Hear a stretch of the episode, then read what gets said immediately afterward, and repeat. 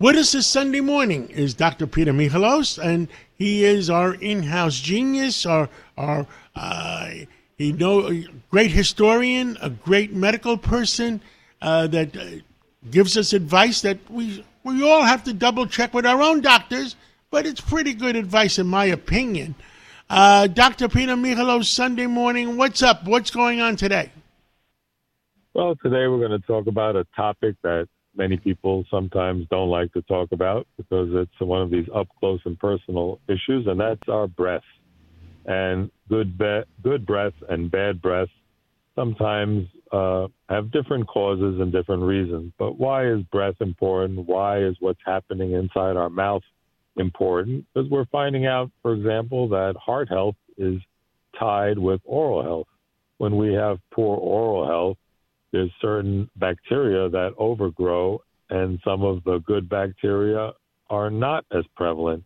And that imbalance of bad bacteria can sometimes get into our bloodstream through brushing and through dental procedures.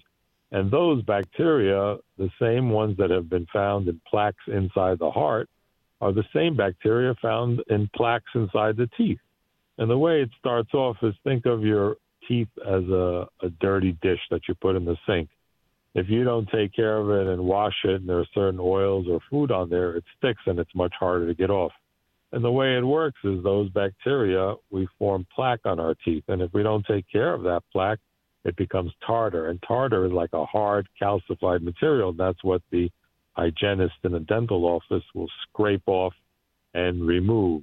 And if you don't get rid of it, it, it causes inflammation in the gums because the gums see that as a foreign body and they attack it, and we get what's called gingivitis. And gingivitis can lead to infections.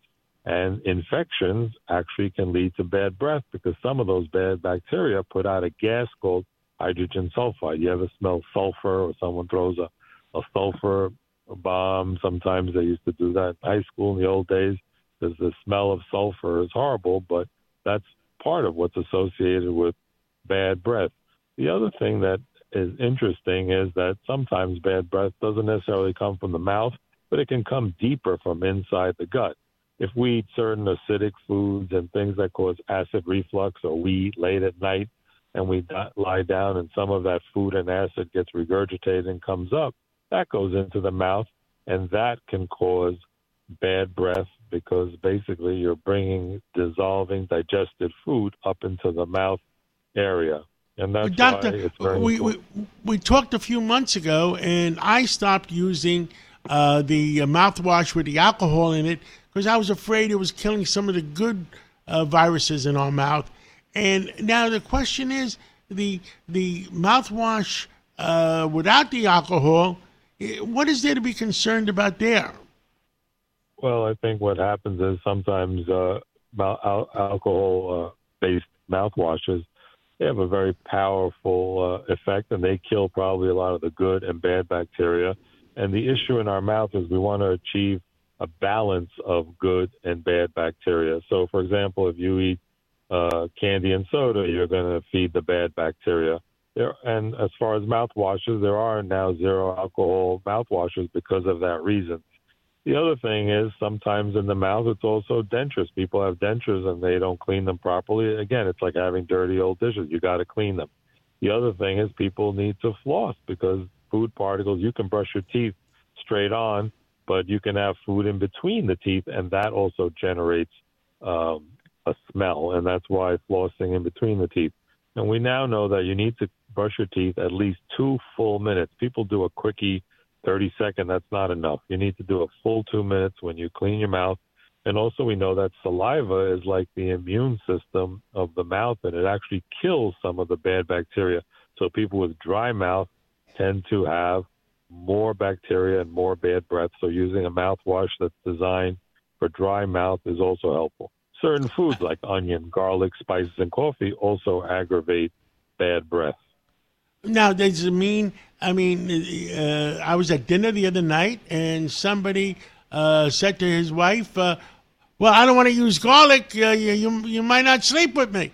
But uh, garlic is actually good for you and good for your heart, isn't it? And so, how do we separate what's good for you and your heart versus uh, the different viruses in our uh, in our mouth and our stomach? Well, uh, garlic in low dose, you know, can be can be okay, but if you have excess garlic, obviously it's going to last and linger in your breath for a long time. And also, a lot of these foods that uh, cause the bad breath get into our tongue, and something people neglect is to brush their tongue.